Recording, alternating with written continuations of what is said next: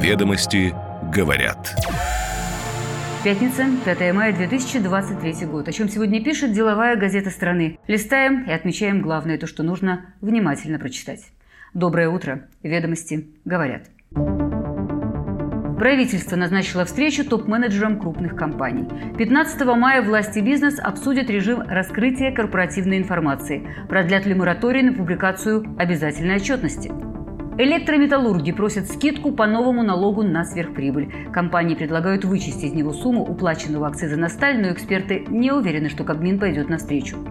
Следом за Альфа-банком продадут Альфа-страхование. Кто покупатели, почему сделку заранее называют реструктуризацией бизнеса? ВКонтакте во всех смыслах. ВК разрабатывает аналог уходящего из России дейтингового сервиса Тиндер. Новое приложение, возможно, запустят уже этим летом. Теперь подробнее об этих и других темах номера. Ведомости говорят. Власти и бизнес обсуждают продление периода неразглашения корпоративной отчетности. Об этом ведомостям рассказали два источника, близких крупнейшим публичным компаниям, а также собеседник, знакомый с позицией министров. На 15 мая в правительстве назначена встреча топ-менеджеров с кураторами финансового рынка, Минфина и Центробанка.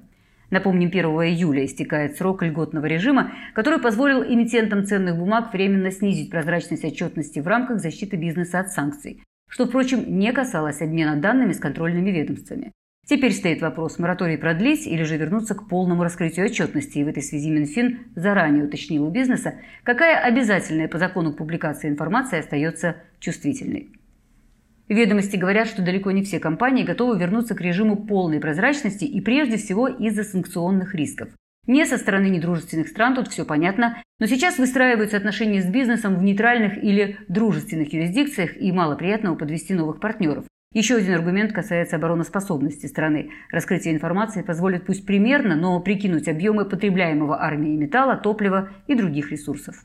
По словам собеседников ведомостей, представители Минфина и Центробанка настаивают на возврате к прежнему режиму практически полной прозрачности. Исходит из того, что закрытая отчетность риски не снижает, вся страна под санкциями, но при этом ущемляет права инвесторов и акционеров. Бизнес отвечает, что с инвестообществом коммуникация не нарушена, и речь лишь о публикации информации в открытом доступе. Впрочем, все это не значит, что компромисс невозможен. В ответ на запрос ведомостей и в Центробанке, и в Минфине сообщили, нужно найти баланс интересов. А в Минэкономразвитии уточнили, необходимо скорректировать и соотнести перечень закрываемой информации с основаниями для ее закрытия. Ассоциация электрометаллургических предприятий просит уменьшить сбор со сверхприбыли бизнеса, так называемый windfall tax, на сумму уплаченного в 2022 году акциза на жидкую сталь. Соответствующее письмо направлено замминистру финансов Алексею Сазанову. Экономическая сущность акциза на жидкую сталь и налога на сверхприбыль во многом одинакова, говорят члены ассоциации, а двойное налогообложение сверхприбыли существенно увеличивает нагрузку для компаний и создает значительные риски для отрасли в целом. Также указано, что рентабельность электрометаллургических предприятий традиционно в 2-3 раза ниже, чем у вертикально интегрированных компаний, а в 2022 году она достигла отрицательных значений. Предприятия ассоциации не имеют сырьевой базы и перерабатывают ломы и отходы черных металлов, которые закупаются на свободном конкурентном рынке в условиях ценовой нестабильности. Как уже сообщали ведомости, в конце апреля Минфин утвердил порядок регулирования разового сбора с бизнеса. Закон, вероятно, вступит в силу 1 января 2024 года. Точечных исключений для отдельных компаний, похоже, не будет. Об этом ранее предупреждал министр финансов Антон Силуанов. Ставку чрезвычайного налога предлагается установить в размере 10% от суммы превышения прибыли за 2021 и 2022 годы над показателями 2018 и 2019, но при уплате еще осенью авансом ставка будет уменьшена до 5%. Для изъятия сверхприбыли металлургических компаний с августа по декабрь 2021 года в России уже действовали экспортные пошлины на ключевые позиции. С начала 2022 года был введен акциз на жидкую сталь и изменена формула НДПИ на уголь и железную руду. За прошлый год металлурги заплатили акциз свыше 58 миллиардов рублей, из которых 8,6 миллиардов пришлось на электрометаллургию. Министр иностранных дел России Сергей Лавров сейчас на ГАА, где проходит саммит глав МИД Шанхайской организации сотрудничества. Серьезную часть повестки займет расширение ШОС. Речь о поступательном развитии, главным препятствием на пути которого остаются сложные отношения Индии и Пакистана. На саммите министры противостоящих государств встретятся впервые с 2016 года. Предполагается также, что дипломаты утвердят проект решения о предоставлении статуса государства-участника Ирану и обсудят обращение Белоруссии о возможном ускорении приема в организацию. Главный редактор журнала «Россия в глобальной политике» Федор Лукьянов называет поездку Лаврова знаковым событием. ШОС, несмотря на стагнацию в прошлом, превращается в опорную организацию Евразии, выстраивает взаимодействие между регионами, занимается логистическими, экономическими, инфраструктурными проектами. Встреча руководителей внешнеполитических ведомств подготовительная перед саммитом руководителей стран ШОС, который запланирован на 3-4 июля в Нью-Дели. ВК разрабатывает аналог уходящего из России дейтингового сервиса Тиндер. Проект, как сообщают источники, знакомые с ситуацией, может стартовать уже этим летом. Приложение для онлайн-знакомств будет отделено от социальной сети ВКонтакте, то есть аккаунт там заводить не придется. И это совсем другая история, чем сервис ВК-знакомства, интегрированный в каталог других услуг ВКонтакте. В анкету ВК-знакомства можно добавить фото со своей страницы, узнать, к примеру, есть ли с потенциальным собеседником совпадение по музыкальным или пусть даже гастрономическим вкусам. И интерес к сервису растет, сейчас больше 22 миллионов пользователей, плюс 81% год к году. Но ведомости говорят, что есть тут и сдерживающий фактор. Знакомство – вещь интимная, и многих смущает возможная встреча с кем-то из уже добавленных в друзья пользователей соцсети. Поэтому эксперты признают, что создание нового отдельного приложения выглядит весьма логично и рисуют ему при правильном позиционировании и должном финансировании радужные перспективы. Аудитория сможет минимум вдвое обогнать ВК-знакомство и приблизиться к 50 миллионам человек.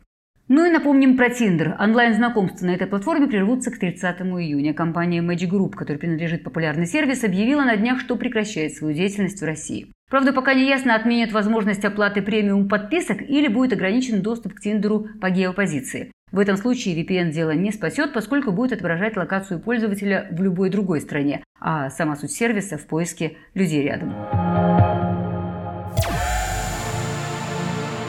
Люксембургская ABH Holdings Михаила Фридмана и его бизнес-партнеров по Альфа-Групп продаст, кроме Альфа-банка, также Альфа-страхование. Это лидер по количеству заключенных на страховом рынке договоров. Представитель этой компании подтвердил ведомостям смену собственника и уточнил, что речь исключительно о реструктуризации владения, а не о продаже сторонним покупателям. В марте, напомним, стало известно, что Фридман и Авен продают доли в Альфа-банке бизнес-партнеру Андрею Косогову.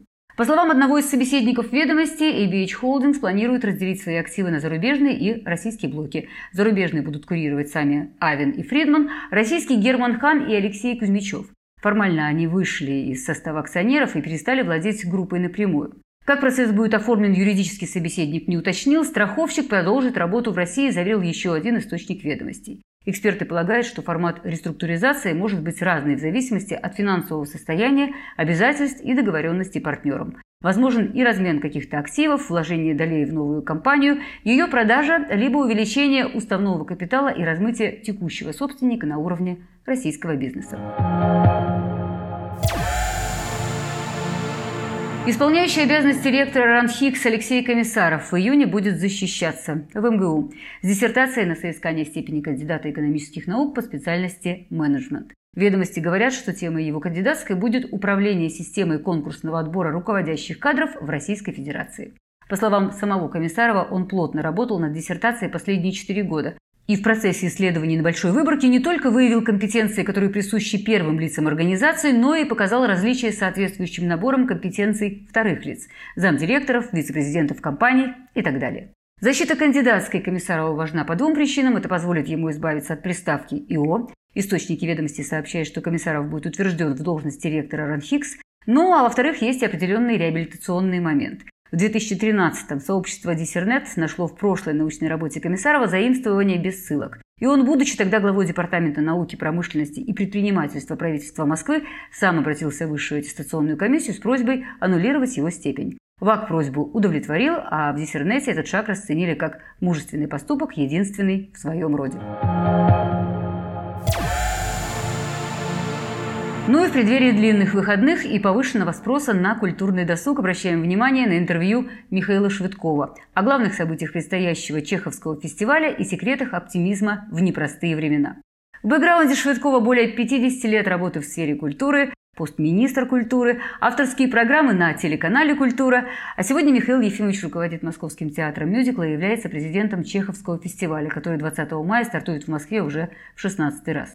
Несмотря ни на что, культурное взаимодействие России и мира удается сохранять. Важно понять, мы открыты, говорит Швидкой, и его театр планирует премьеры с участием зарубежных коллег. Ведомости говорят. Ведомости говорят. Ваш навигатор по свежему выпуску деловой газеты страны. Встречаемся утром по будням на сайте Ведомости.ру. Слушаем и отмечаем то, что нужно внимательно прочитать.